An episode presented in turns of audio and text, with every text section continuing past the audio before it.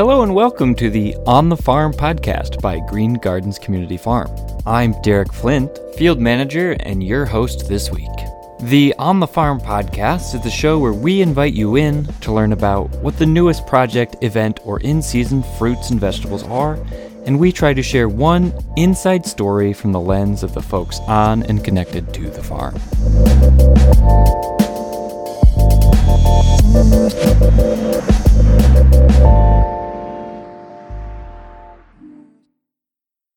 Hey, everybody, and welcome back to the Farm Fresh Minute. This week, fresh ginger. That's right, for a limited time, we have a pretty special crop that we're harvesting fresh picked ginger. Now, this crop is, is slightly different than, than the cured tan skin ginger that we often see at the supermarket.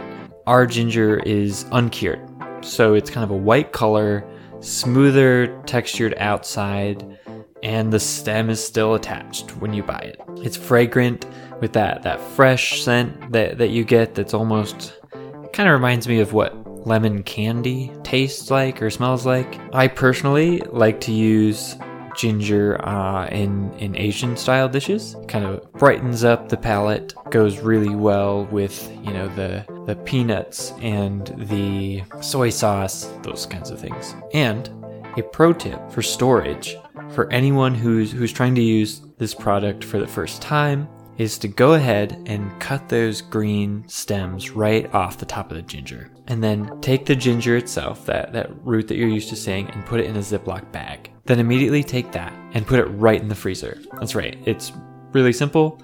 And Farmer Trent says storing it this way can help it last for close to a year. And then, when you need to use it, you can simply pull it out, grate it while it's frozen, and put any remaining ginger back into the freezer. And that's the best way to be able to use this fresh ginger all year. And that wraps up our Farm Fresh Minute.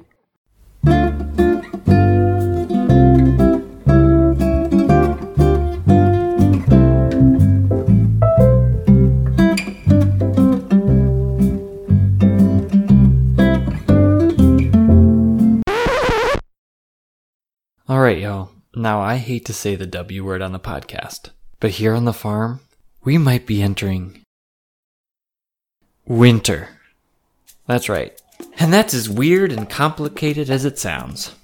But August is absolutely insane for farmers in Michigan. Our summer fruits are, are still booming, the weekly harvest still happening, but in the back of our farm, our fall crops are already up in the fields, awaiting cooler temperatures to help them harden off and sweeten up.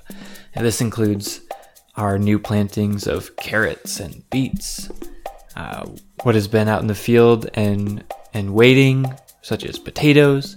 We've got brand new cabbage and broccoli and kale and chard on the way.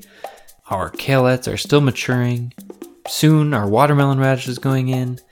The beets and the carrots are a part of a planting that will last us not just through the fall, but the entire winter. So these are, are massive plantings in comparison to what we're usually planting in our successions. So this means that on top of maintaining a full load of summer plants, we need to be maintaining these large plantings as well.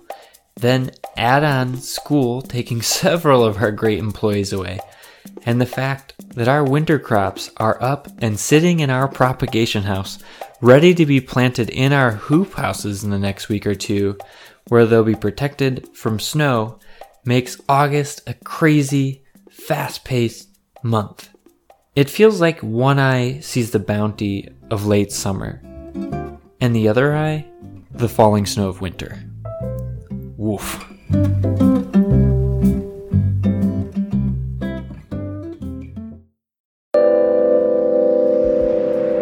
Thank you for listening to the On the Farm podcast. To listen to future episodes, be sure to subscribe, rate, and share with a friend. Available on iTunes and Google Play and on our farm website.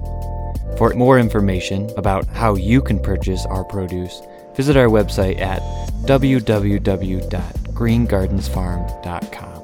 You can find us on the farm, at the Kalamazoo Farmers Market, or delivering our weekly custom green boxes to a neighborhood near you.